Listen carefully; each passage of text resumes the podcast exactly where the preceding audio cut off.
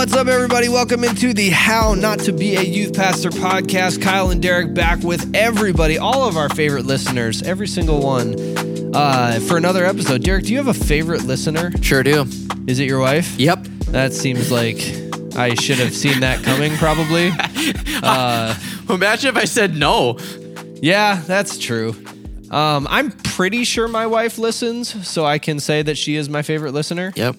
Um, I know actually my my wife said that even if she doesn't listen to the episode, she goes through and just downloads each one Just to just so that it can boost our stats. I'm like, oh, that's true love. So right there. nice.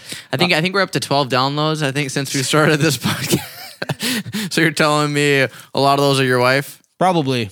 Yep. All right. Quick question of the day. We are on location. Yes, we are. All right. So last episode and this episode, we are recording from Derek's church because we got busy schedules we got to work around. Welcome. It's good to have you. we have this beautiful if you're on instagram we have this beautiful backdrop of this world map behind us so derek my quick question is Yeah. Tell us about your ancestors where are you from since, since we have this beautiful map here we might as well use it Where am I from? Let's see. Where here. are your ancestors I'm gonna go to Minnesota here. that, i said ancestors This is where I'm from. You Be- cheater. Beyond this, I have no idea. are you serious yeah, I generally have no idea. Dude 23andMe ancestry.com we got like hundred bucks. man. I mean, I was a youth pastor, you're man. a I senior have no money. now you have you're loaded with oh, cash that's right.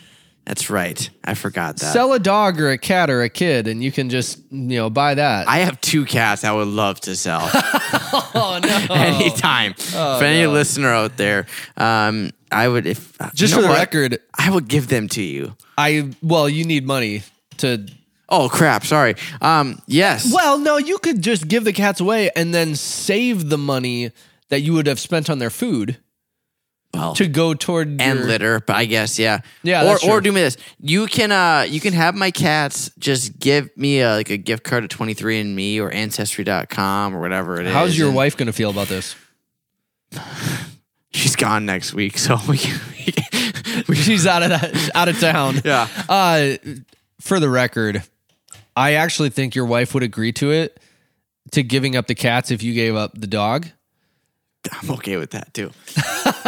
rough week with the dog? Oh man. Um. Okay, but I think roughly, I think I'm somewhere around here. I think I have a lot of German. I was gonna say, you, German there's roots. no way that the camera's picking up. You, you got to actually say the word Yeah, Germany. Like like Can't just point to it. Germany, I think is definitely a thing. Um. You know, I think being from Minnesota, there's definitely some Scandinavian roots somewhere up yonder. Uh, I was also wondering. I've never really noticed when I was getting bored of you talking. I was looking at our little island here. And I've never heard of this little island. This uh, Jan. Well, it looks like it's pronounced Jan Mayen, Yep, which That's is definitely not correct. and it says Norway in parentheses, like it's a it's a territory of Norway or whatever. So that means there's no way that's how it's pronounced. But uh, yeah, there's there's some interesting ones up there. I'm also, uh, forgive me, I'm normally on the up and up of my uh, geography, but I'm confused why there's Denmark in parentheses underneath Greenland. Is Greenland not actually its own country? I Is thought a it territory was. of Denmark. That's what I. That's what I was wondering. You might have to. Oh my gosh. Okay, uh, can you look that up? Because I'm going to go into. Uh, apparently, this was a terrible question because Derek doesn't know where he's from because he has no respect for his ancestors. Well, But um, so I, uh, I actually, I mean, I was pretty confident in where I was from beforehand, but I actually did do the uh, 23andMe. Uh, you know, hey, where are you? Where are your ancestors from? DNA test. And it was very, very interesting. It also, the one that I took, it went into like, oh, you're, you know, X percentage likely to have a, uh, you know, blue eyes, or you're this percentage likely to cry when you cut onions, or you probably don't like cilantro, or you know, like different DNA things like that. I thought was very interesting. You probably prefer vanilla ice cream over chocolate ice cream, and I was like, I didn't know that was DNA specific. But uh, so my ancestors are. Uh, the two biggest countries I come from are Sweden and Germany, uh, because I live in Minnesota. So everybody is associated with both of those countries. It feels like. Uh, but then uh, I do have. Uh, I think I'm like 15% or something like that. Uh, 12, 16% Irish. Uh, so I do have a little bit of Ireland in there, and then the one that I am most proud of, and I believe that this is the like the ancestry where my last name comes from, uh, would be this tiny, tiny little country right there called Luxembourg uh, which is which is bordering Germany. Uh, it is very tiny. Forever, for my entire life, I've always been proud of the fact that Luxembourg is. They are consistently in the top three to five countries in the world in uh, like GDP per capita. Nice. Like there's there's apparently a lot of money in Makes Luxembourg. Yep. I don't know if that's just because they're one of those countries that has like really loose laws with their banking, so that's where all the criminals put their money. Offshore accounts. I don't know. It's uh I'm not really sure where their GDP comes from. Maybe it's just because they don't have any people. But uh, yeah, so Luxembourg is uh, is the country that uh, that I'm more proud of than anything else in my heritage. I also, according to 23andMe, I'm like 0.3 percent Jewish. So shout out to uh, to my Jewish heritage. Apparently, that I didn't it. know I had. That's why you're a biblical scholar. You. I don't know any Hebrew other than like shalom and Shabbat. Shabbat. That's like I, I could count the number of Hebrew words I know on one hand. But uh, anyways, nobody really cares about that. They all want to know uh, about the origins of Greenland. So this blew my mind. We were this map is correct. Wow. So Greenland is an island country. And so naturally my next question was what Right. is an that island? that sounds like they're their own thing. An island country, island state, or island nation is a country whose primary territory consists of one or more islands of or parts of islands, and they are all technically underneath the umbrella, if you will, of their governing country, which in this case is Denmark. So Greenland is under Denmark. Yeah, Interesting. what how I kind of like how I understand it, I could be completely ignorant here, but kind of like how Puerto Rico is Right. underneath the umbrella Yeah. of the U.S., even though it's its own separate island, Yeah. just much larger Much, island. much larger. Do you know the history behind Greenland and Iceland and how they got their names?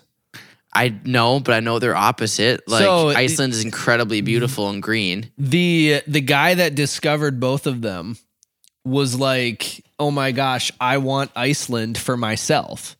Like when I go back and report these places, I don't want a bunch of people flooding Iceland. And so he named the beautiful one Iceland and the ice one Greenland. That feels like it's completely so fake. that so no, seriously. That's, like, legit? it- he he named it Iceland so that everybody would go to Greenland and not Iceland. That's amazing. Which I I just I love it. Looking at the Like the ultimate prank. of Greenland, I'm like, I seriously would rather eat sand than go to Greenland. it looks my, terrible. My sister has been to uh, to Iceland, and some of the pictures that Oh, she, that she took while she was there, like the oh man, it is beautiful. Definitely on the bucket list for sure. I flew over Iceland, I think, once, but uh, that's Where were you it. going? Uh, Ireland? Ireland, yeah. Must be nice. I So it's like it's like it's like the this most was this. was- I mean, we we went five years of being married before we had kids, almost. So four and a half years. So I, I joke. I have we, we, we loved getting to do some adventures. we have a close friend who always says that like must be nice. Like it's like the most insincere like diss. Like it's like it is nice. Thank you for Yes. acknowledging that. Like Appreciate that. we worked hard to get to this point. So anyways, that's not why we're here, but no, it's not why we're here. And thanks we for the just- history lesson Yeah, that was, that was enjoyable. Got some geography into Yeah. the episode today. Uh, none of our listeners saw that coming, that's for sure. Uh, so, we are in the middle of a three part series here, uh, talking about what is the goal of youth ministry. And so, today, part two. Uh, before we dive in, we I kind of want to recap here. You know, the importance of asking this question as a youth pastor or uh, you know as a pastor uh, in general kids pastor sure why not? Uh, it's actually probably applies pretty closely to a kids pastor because you only get your students for a finite amount of time and then you have to kick them out. And so what does the ideal high school graduate look like? Asking that question, and then you can start to work your way backwards from there. Uh, as far as you know what you can what you want to talk about with your students uh, the questions you want to answer and and how you want to see them grow. And so we talked last week uh, about how the ideal graduate in our minds uh, has three things we talked about last week. One they have a saving relationship with jesus. Two they have been baptized in water. And then three they uh, have the fruit of the spirit in their lives all right. And so today uh, we have two more that we want to talk about. And the first one we kind of hinted at earlier uh, was, you know, spiritual disciplines are important. And so I think that the ideal graduate should be able to pray, worship, and study scripture without someone holding their hand. Yeah. And I would honestly take it a step further Ooh, that It- should be good. and saying why they should do those things. Mhm. You know, yes, they know how to read scripture. Yes, they know how to pray, how to worship, all those things. But they also want to, and they also are intentional about carving out time for that. Because the reality is, regardless of what they do, your students, when they turn 18, their life's about to change. Whether they go to college on a different campus, whether they are at home, but now they're getting a more consistent job. Like their day to day is about to shift in a drastic way. Yep. So knowing how to do those things is is is critical, but also them having the desire to say, I'm gonna carve out time to spend with the Lord. Praying, worshiping, reading my word. Like those are all the things that we're going to do. And uh, yeah, I think that's a huge marker. Yeah. Uh you know, it, kind of like some of the things we talked about last week. Like, I don't think we have to explain why, you know, praying, worship, and studying scripture is important for someone. Uh, I do think because, you know, you can find lists online of spiritual disciplines that go anywhere from six or seven to 15 deep. Uh, but these three, being the ones that we want to highlight, is because these are ones that I think are easiest to skip out on on your own uh, because they are the main aspects of our Sunday services. Mm-hmm. You know, it, like it is so easy to just worship on Sunday mornings or on Wednesday nights. Uh, it is so easy to only get into the word on Sunday mornings and Wednesday nights because these things are being spoon fed to you. They- They're they're being just gifted to you on a silver silver platter. You don't have to do any of the work. They're just already there. Right. You know, I don't have to pray out loud and be uncomfortable with that, I, or like be uncomfortable with praying. Period, because someone else is doing it for me on a Sunday morning or on a Wednesday night. And so, having those aspects uh, be something that the students are actually like they are equipped and empowered to do themselves. Uh, you know, I can I can read the Bible and not just read the Bible, but like if I have a question about it, I have some resources Yeah. on, on where I can like I know I can go to this website or this person or whatever in order to really get an extra depth of this scripture passage that I'm studying. I think that that is that's important.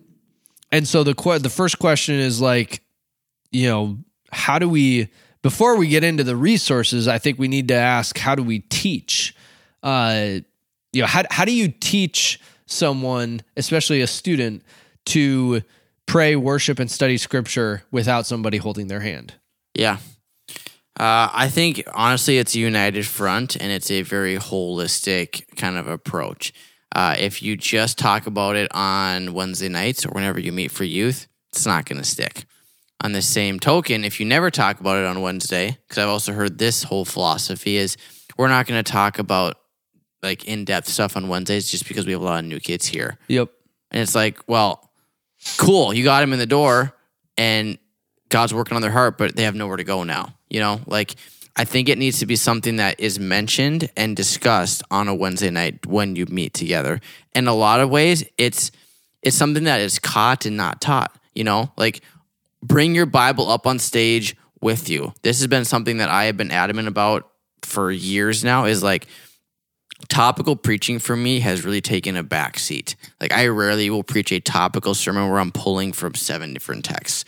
Like I am much more prone right now, I think I've mentioned this on this podcast, to preach more expository. Mm-hmm. You know, open your scripture, read them the story and show them what you're pulling out of it so that they can do the same thing. You know, so like you got to do it from the stage, but I think there's also got to be things where off the stage you are also instilling the how and the why of these spiritual disciplines as well.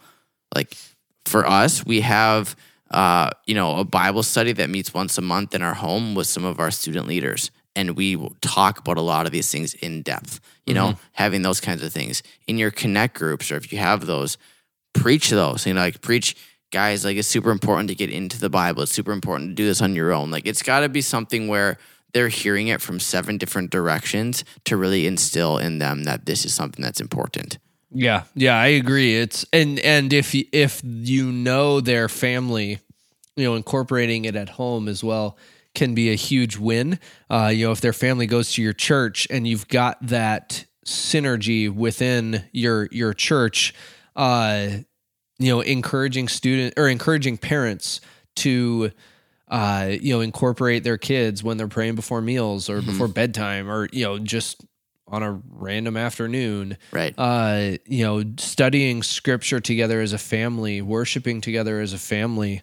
Uh, you know, you you have to as a parent, like you got to figure out at least one of your kids to play guitar so that you can, um, you know, get some some live worship. I don't know. This is going to be a, a rabbit trail here. Uh, curious to hear your thoughts.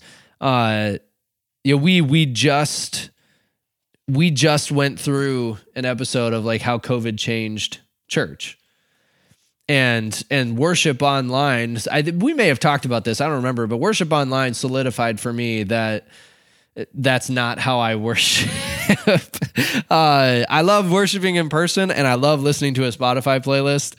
Uh, I don't like listening to churches live streams of worship. That's correct. And our worship leaders at our church would agree with that. Yeah. Uh, it's it's just rough sometimes because it t- if you don't have a separate sound person to mix the online and a separate like two different ones to mix online and in person, it is very very difficult. Like it, you could have the best musicians in the world, you can even have the best sound guy in the world, but if you're asking him or her to specifically do both one of them is going to fall. One of them's fall, or they're both going to suck yeah. because they're trying to do both of them. So, anyways, uh, yeah, I think that I think that that's important. So, what are so? Do you have any resources that you can think of off the top of your head that can help students? Uh, you know, become self sufficient in these three areas. Yeah, there's a few. Um, one, my wife and I have put together a Spotify playlist for kids in, in the past and said, you know, hey, like when you are, you know, at at home doing homework, put this on in the background instead of Kendrick Lamar, you know, or uh, do if you're just wanting to worship, like get alone, you know, in, in your room, in your car, whatever it is. But here are some good worship playlists that that we love, things that we personally listen to. Uh, what's really awesome and heads up is if if you know that your worship team incorporates certain songs, put that on the playlist so that they can, you know, kind of bridge yeah. that gap yep. between we heard this on Wednesday night and now we're hearing this in person. So we've created Spotify playlists for kids before, and that has been really, really helpful. Uh, something we also really teach. I don't know if this is a research as much as it's more a, a practice, but I think it's good nevertheless.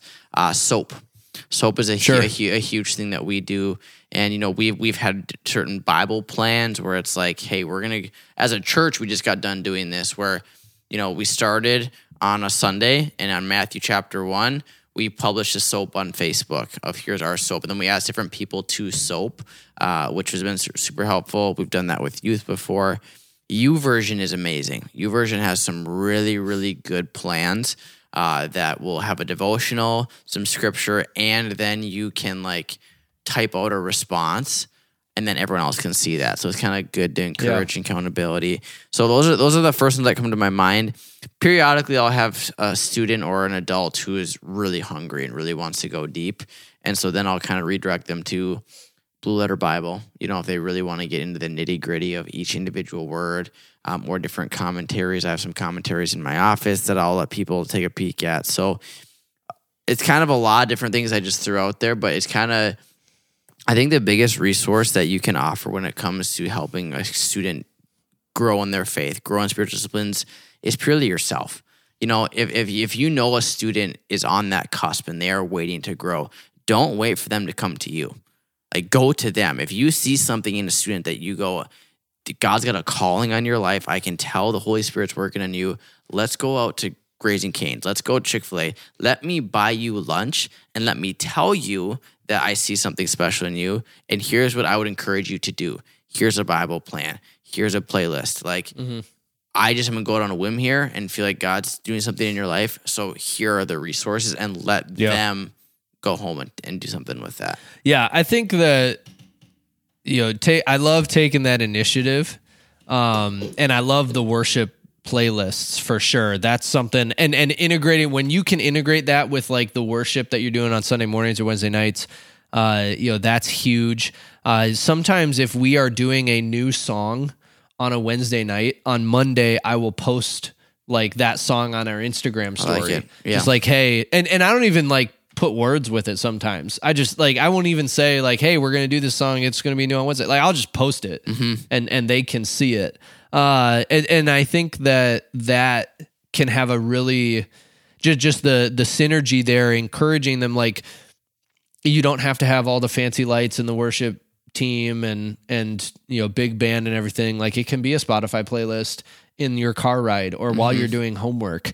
Uh, you know, for for the people because I love having worship music on while while a kid is doing homework. I love that idea. I could never do it unless I was doing like if I was doing something homework wise that involved the English language. Mm, right. Sure. I had a really hard time also having worship music on. Correct. Like if I'm doing math homework, bring it on. But if I was writing a paper, I had a hard time with it. And so what I did was I put together a Spotify playlist of Portuguese worship music because it was a language I did not know. Interesting uh, I found a couple bands that are Portuguese that do worship music, and it, I didn't know the language, and I didn't know any of. The, I didn't. They none of them were like covers of songs I know, mm-hmm. and so there was like 15 or 16 songs on this playlist. You know, give me a good hour, hour and a half of of worship music, and it allowed me to still listen to worship music uh, and and it you can tell even if you don't know the words, you can tell mm-hmm. that it's worship music. It has that authenticity and that vibe to it that other music doesn't. Sure. But it didn't distract me from what I was doing. Yeah, so I like that. if you know, maybe that's uh, that's maybe that's like a weird way to help you integrate worship music into your life. If you're a student listening and and you love listening to worship music while you're doing homework, but you're distracted by it.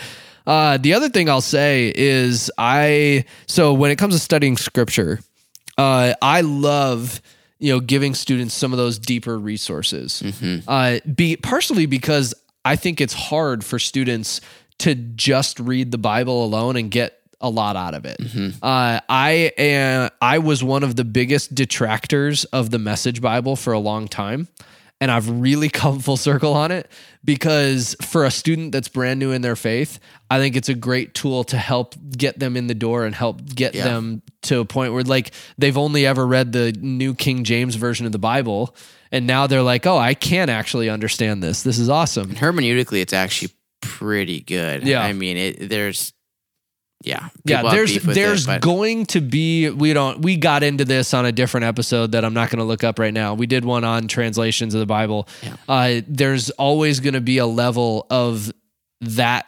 translation that you don't get yep. but it is solid yep. uh, and and i like it uh, but i had a group of high school girls combined with some young adult girls that came to me a couple weeks ago they were like hey we want to we're going to start a bible study of like our like we're just going to get a group of girls together to meet on Sunday mornings during one of the services that we don't go like we'll go to one service and have a Bible study the other service.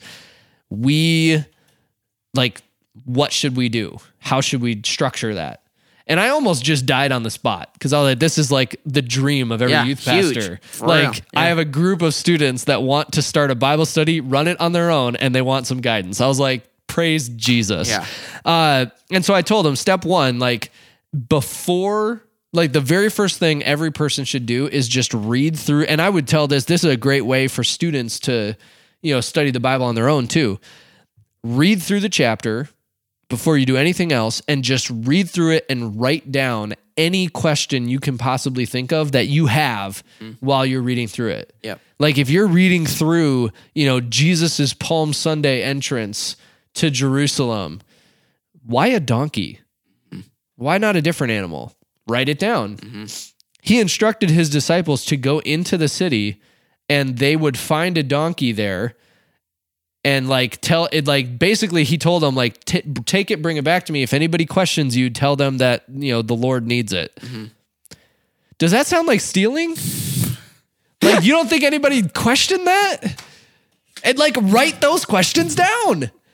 Like that's what I mean. And then you can go back and and start to study and look for Yeah. the answers to those cuz when you bring together especially for a group Bible study, other people might have the same question. Yep. And then you were able to find the answer. And so I told them that's where everybody should start. But then if you have a group that is studying the Bible, what I would highly encourage is to assign roles to each person in the Bible study. And they can look like a lot of different things. I think one of the great roles, there, there's two that I think should probably be a part of every Bible study. One, having somebody designated to look at some of the cross references where they can, okay, like I'm reading through, you know, if you're reading through one of the Gospels odds are one of the other gospels tells the same story in a similar way. So have a person that also goes to look at some of those, you know, the the other gospels that tell the same story. Uh, you know, have that's a great role to, assign somebody. Having somebody like Derek said, looking at some of the original Hebrew and Greek words used and some of the original definitions of those words and the meanings of those words that can unlock uh, some really deep and good meaning to what is being said. Uh, there's some great commentaries out there. Uh, one of the ones that that I use on a regular basis is the Enduring Word commentary by a guy, I believe he's a pastor in California, uh, David Guzik. Uh, what I love about that commentary is that it's free and it's online. And they have an app that's actually really easy to use. So i love that. Uh there's i think we've talked about before the bible project. Uh you know they have a podcast. They have series of videos. Like assign somebody to dive into their material and and read that. If you have a study bible have somebody like yeah my job is to read through the notes in my study bible. Uh, you know you can come up with a lot of different uh you know different roles but that can bring an added depth where like everybody it's not like everybody read the same thing. You're all coming with different material that you can bring and and give a ton of insight to. And so when it comes to a group bible study i love that but a lot of those things you can also teach students to do on their own. Something I also would encourage as well, and I was on the fence about this for a long time, but one year I just ended up just doing it, and it was awesome. But like, buy your kids journals. terrible idea Like it, it who I writes with pen and paper For anymore real. derek it, and I I honestly had that thought in my head a lot. Yeah. Like, who's I can't knock it. We actually did it too. So Right, it- yeah. it, it was really good. Yeah, for real. It, it's one of those things like you have like it feels like okay, that, that seventh grade middle school boy. Like you you hand this to him and you Yeah. go, yeah, gosh, you know, is this is this gonna even make it to the third page? You know, like is anything beyond Yep. page three going to be written on? It's all cartoons. yeah, it- it- exactly. Or little sheets of paper from making spitballs or yeah, it's all torn up. There's a bunch of paper airplanes everywhere. Yep. yeah. yeah, I feel that. But what I have noticed is one of my favorite things to see on a Sunday morning or a Wednesday night is when you see people walking in with notebooks And then- their Bible. and their Bible, and, and Yep. you know that they because there there is some legitimate science behind writing something down and retaining that. Like there is like legitimate Yeah, using multiple senses. Yeah. in order to take in information is huge. Yeah, that's it- why we always have really weird sense going on for students to smell during our youth service. No, I'm kidding. flatulence and vo yeah that's kind of Yeah. that's kind of what we're going for here um but no dude i like I'll, I'll be the first to say i was never a journaler i was never a Mhm. dear diary today was a great like that was just never my mo however there has been like there's something so cool about journaling that ties all of these things in together Yeah. like you want to talk about pouring out your soul to the Lord via writing,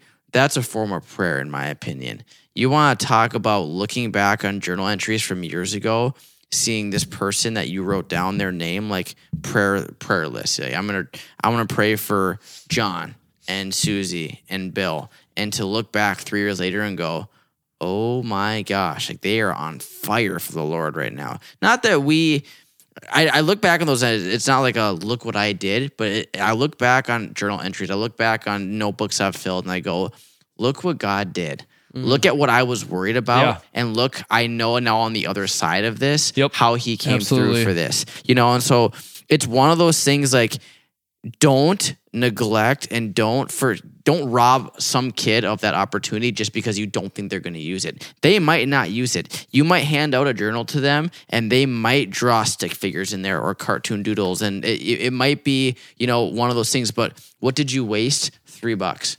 Okay. But that 3 bucks might be worth the kid who grew in their faith because they took that seriously Yep. and that was when they were at their lowest, when they were down, that was the one way they communicate to God and it changed their life forever. Like I think it's worth the three dollar investment to go get one of those little they don't have to be the nice leather bound gold paged things. Like you can literally go to Hobby Lobby and get notebooks for like four dollars and it's mm-hmm. super awesome. So as we were talking about, like that's again a super practical way to like and I'll say this too, and I'm, I'm sure we can probably transition, but like, don't undersell your students. Oh, for sure. They are capable of way more than we give them credit for, Mm. especially when they put their mind to something. So don't rob them of an opportunity to grow in their faith just because you think they can't handle it. Yep. A hundred percent couldn't agree more. They your students can go deeper than than you think they can for sure. And they want to. You Yeah. know what I'm saying? Yeah, a lot Like, of them are eager for it. for so many, for so long, I thought I'm just trying to get these kids in the door, and like I just like let's throw pizza at them, let's throw giveaways, and all, all things are great. I have nothing to knock on that, but Yeah, especially pizza. yeah. I've also noticed like our kids have another gear that I never tapped into because I didn't think they were ready for it. And I sat there and I went, shoot. You know? Yeah. So I'd rather err on the side of giving them too much than not enough, just Yeah. to be honest. Yeah, I uh I am working on and I hesitate to say this cuz it's not done, but I'm really hoping that by this fall, what I'm working on is a YouVersion reading plan that like we can publish to YouVersion uh, to read through the Bible specifically geared toward our students. Because have have you ever, Derek? Have you ever done a like you know read through the Bible in X amount of Yeah. you know usually like read through the Bible in a year? Those Yep. plans are really popular. Have you ever done it? Yeah. Uh, Have I done it on time? No. that's exactly where I was going. Yeah. like it is it is a lot of reading Mm-hmm. to get through the Bible in a year. Uh something that even getting through the Bible in 2 years, it can be quite a bit of reading especially for a middle school or high school student. And when you get behind, it's demoralizing. Absolutely. Absolutely. And so and plus you have to start like Genesis and Exodus are usually fine, then you get into Leviticus and Numbers and everybody gives up. Ooh, yeah. And so, uh, what I am trying to put together is a Bible reading plan specifically with our students in mind. One, so that it is shorter readings per day. I think I, I've developed right now, I think I've done Matthew and then Genesis through, I think, I don't think I finished Numbers, but it's, they average like 35 or 40 verses a day versus like the 120 that you need in order to get through the whole Bible in a year Yep. uh, and and that allows you to go deeper. I would so much rather our students slow down and go deeper. Like you're like they're ready for that. Yeah. Slow down and go deeper versus just speeding through it and not really understanding what you read. Yeah. And then the other thing that I'm intentionally going to build into it is like rest days Yeah. So that if you get behind, just stay behind you know, stay one day behind everybody else, and then you'll get caught up on the rest day if you have one or two of those a month. And so, or if you want, you can read two in a day. I'm not going to make you, but you know, having those kind of built in. So I'm excited to see, and and it'll probably be like a three or even four year plan. Yeah, which Like, is which is awesome. Take a while, but I would so much rather do that. And and then if I really bring it all together, and this is just work that I have to do, but we could work sermon series around like, hey, right now our whole youth ministry is reading through the book of First Samuel. Let's do some sermons that can go deeper on some of those Yep. some of those chapters. So I'm I'm as maybe if it if it's something that it turns out really good and and we like it, maybe we'll find a way to uh, to share that with the How Not to Be a Youth Pastor family. yeah, Um, I'm really excited about that. Okay, so the spiritual disciplines and and being self-sufficient that is that's one of the things that we feel is really important for for graduates. Uh this other one this is going to be kind of a fun conversation. I don't really have a fancy like the ideal graduate should this this this. I just labeled it attendance goals. And i want to have a conversation here because you know, we do all of these things as a youth ministry, hoping that students show up and praising God that for some reason they do.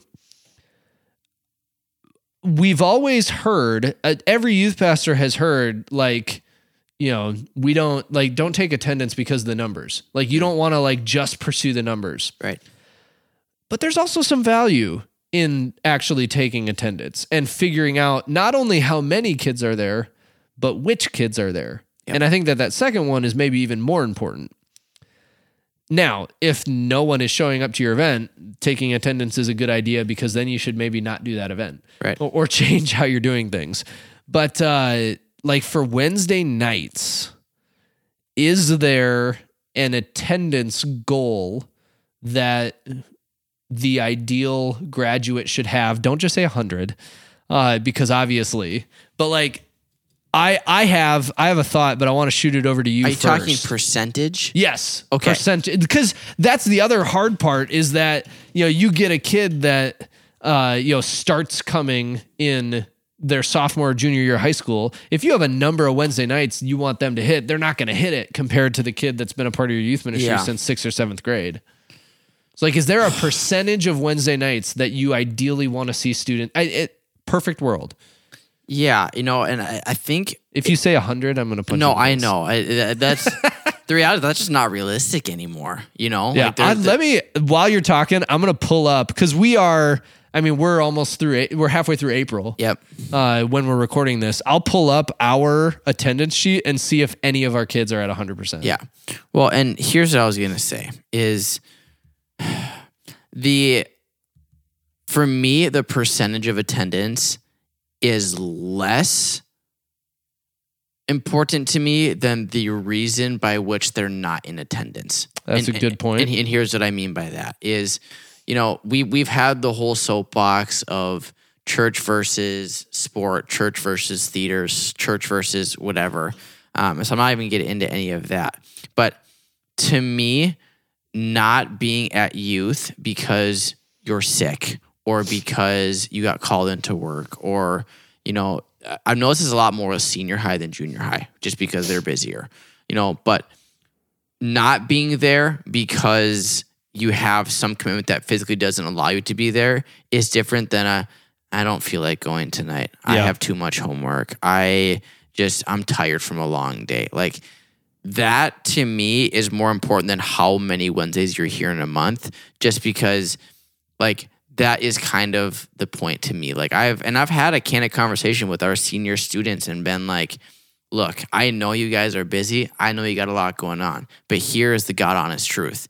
You are the tone setters for our entire Wednesday night. Yeah. If you are there and you are just like meh and down, or you're not there because you just don't feel like going, what does that send to our younger students?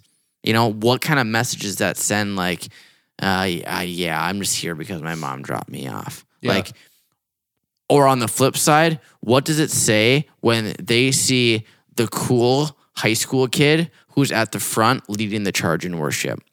What does that tell the seventh grade kid in the back horsing around when this kid who they highly respect as the quarterback of the football team is there praying with somebody else. Yeah. Like that sets the tone. And so especially if that kid, the quarterback of the football team, is there like the Wednesday before the big game on Friday. correct. You know, Yeah. Like if if that's a priority, and again, like I I completely agree. You know, if they're not there, why Yep. is is a big factor. Yep. Uh, and then I think another big factor is, you know, even just because they're there physically doesn't mean they're there mentally. Yeah.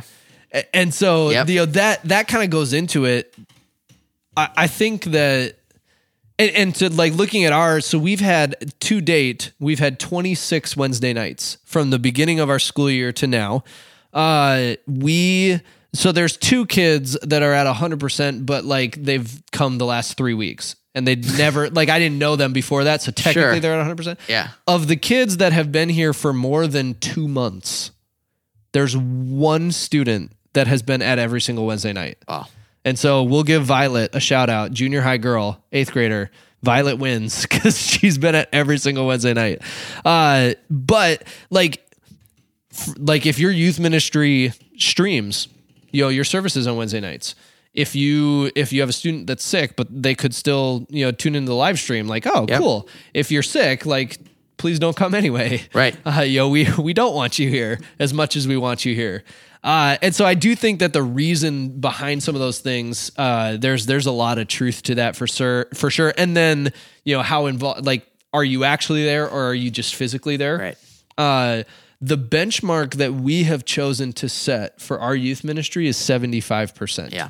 Three out of four. Uh, you know, it it allows for plenty of variance. Yeah. Uh, you know, if if you have sicknesses, even if you have some students that like I can't show up for three or four weeks because like I, you know, I'm in theater and we're like in crunch time. Yep. You know, we got rehearsals every single Wednesday, every single, you know, night of the week, including Wednesday night for two weeks because we got to get this done. Yeah. Uh, you know, you see that and and I think that 100% is clearly unrealistic Right. to to expect of students but I and so that that 75% number is the one that we've kind of said like if students are there 75% of the time or more they are getting you know that that's like the core of our Wednesday night crew. They're getting a lot of uh you know the main stuff. There it's possible to build relationships if you're there 75% of the time. Yeah, and I think what's super important for the pastors that are listening is understanding that 75% is the goal and 75% is like good. You know what I'm saying? Because I think a lot of times we look at students who are there 25 or 50 and we just go, they're just, they're just not committed. They're not locked in. Like that's not necessarily the case. You know what I'm saying? Like definitely push for that 75, but we have to understand we've talked about this in like two, so I'm not going to get into the weeds here, but things are changing. Our culture is changing. Things look different. So it's all the more credence to the fact that pastor, when you show up on Wednesday night for your youth service, be ready to go. Be prayed up. Be ready to deliver a word. Put time into so because you that might be the ones ones that you got for them for that for that month. Yeah, you're gonna for every seventy five percenter, you're gonna have a twenty five percent. Yep. So like you got to be ready to go. You know, don't don't let the attendance of your Wednesday night dictate how much you're willing to push in and press on. And I'll just real quick to give kind of a background and context to some of the numbers. Uh, you know, we've been averaging about. Uh, I guess I could just drag this over here and count. Uh, so we've been averaging about seventy kids on on Wednesday nights this school year, and uh, of the students that have been around again more than a couple months, uh, we have forty that are at that 75% mark. And so like you do probably depending on the youth ministry like we do have quite a few that it's not like an unrealistic goal at all. Right. Like f- we we average 70 and we got 40 students that are at that 75% mark. And so uh it's definitely attainable. Uh I I don't think it's too low. Uh and and so that's I think that's a good one for Wednesday nights uh you know we do like i also have a, a separate number for like we do a middle school class on sunday mornings uh, to just kind of be a second touch point with kids. We dive deeper uh, a little bit into the word. And then our high school Bible study Sunday nights, uh, again, diving a lot deeper into the word uh, and, and growing. Uh, for those, we set it at 50%. Uh, and, and I don't know off the top of my head. I guess I still have the sheet up so I could look. Uh, you know, our Bible study for our high schoolers, we usually average, you know, eight or 10 kids. And we've got one, two, three, four, five, six, one, two, three, six kids uh, that are at 50%. Like, Yeah. not high numbers, uh, but attainable. Yep. And so that's where I I don't think that you have to like you're not trying to shame kids if they don't hit these numbers. The reason that I bring them up is that you know, look at the kids that are hitting those numbers. Are the kids that are hitting those numbers students that you can see them growing in their faith? If they're not growing in their faith and they're there most of the time, you know, then maybe you need to look at do I need to go deeper? Sure. I- think that I think that these numbers are important because you can use them as uh you know ways to to measure yourself too. Yeah. Dude, that's so good. And it, I think even, I'm curious, do you communicate that number to your Uh, students? We don't tell our students. Okay. No. And, and we have we do tell our leaders. We Okay. you know we tell we share all of this with our leaders. Uh, and and we have more. Like I'll I'll kind of skim over. You know our our goal is for every single student to go on at least one mission team. Yep. Uh, before they graduate, uh, we have other events that we do like our fall retreat uh, we've got some bigger you know summer camp bigger events and i believe the number we set for that is like and, and it's hard to measure but like students hitting you know 50% of those events Yeah. uh, and and obviously with some of those, like sometimes you get finances as an issue. Hopefully, your youth ministry has a way to help out some of those students. Yep. Uh, we have an event coming up that's five dollars. I do not offer scholarships for that event because it's five dollars, and we Right. like we lose so much money on that event. Like we, if we serve your kid a meal that's worth more than five dollars, so please, like, please come up with five dollars, and Yep. one of our leaders might be able to, or I can if you can't, but it's not built into our budget. But I, I bring up some of those events too because we all of these metrics that we have these benchmarks of like ideally we have students hitting this.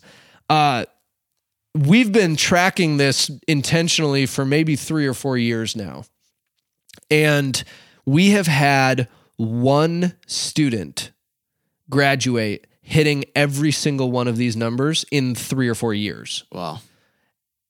coinc- I, I don't know if this is prescriptive or not. This is also the only student we have ever asked to come on as a youth leader immediately upon graduating. Like she graduated in May and started in September as a youth leader. Wow.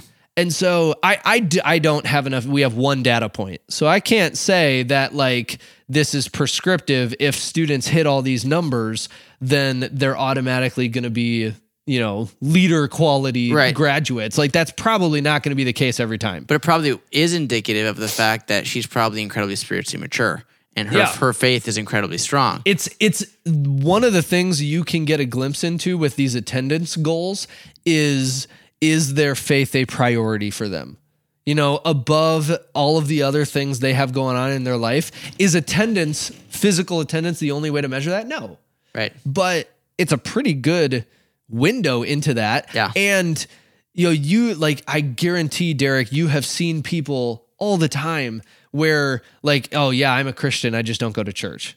Yeah. Like, no, you're not. Maybe you are sort of, but there is a an a big aspect of your faith that you are missing if physical attendance is not a priority for you. Yeah. And so for for students, I do think that there's a lot of value uh in in that. Yeah. Well, and it it it kind of if you are teaching the right things, it, it all builds upon itself. That's Yeah, because then they're there for all Yeah. of the teaching and all of the community building and all that. I'm I'm a golfer, but I don't I don't golf. yeah. You know, like okay, or I'm a golfer, but I hit the range a couple times a week because I want to get yeah. better. But I never actually go out and right you know, play a few exactly. You know, so I think that's where it's like Is that why I suck at golf? Because I never practice. Well, I have. I can't. I don't know that anything, practice would even help, I, but I, that's I am- fine. I can't. People always say like, "Hey, do you golf?" And my response, you know, I'm sure you've heard this from me, is I can golf. Like I, I don't golf well, but I'm capable of Do you- golfing. Do you golf? I I hit a little white ball around some grass. Yes. I don't know if you can call it golfing. I Sometimes love, it hits a house or some water, but be, for I the had- most part, so it lands had- on green. We had a family in our church. They moved into a new house about a year ago, and it's on a golf course. Yep. And the first time I went over to help them move, and me and and the dad were standing in the backyard, and I was looking at it. And I was because they're like right off the green, and I of I think it's the second hole, and I was looking at it, and I was like, I'm gonna be honest with you, I think you're safe. You'd have to be a poor left-handed golfer to you know put your house in the danger zone. Correct. Uh, it's so it was just it was funny, like kind of like let's assess would a bad golfer hit your house with a golf club or with a golf ball? I hope they're not hitting it with a golf club. I mean, There's that's a bad day. So, uh, are you familiar with Mitch? Uh, I think his name is Mitch. Mitch Hedberg, comedian. He, I mean, hilarious. Passed away, I think, of an overdose like 20 years ago.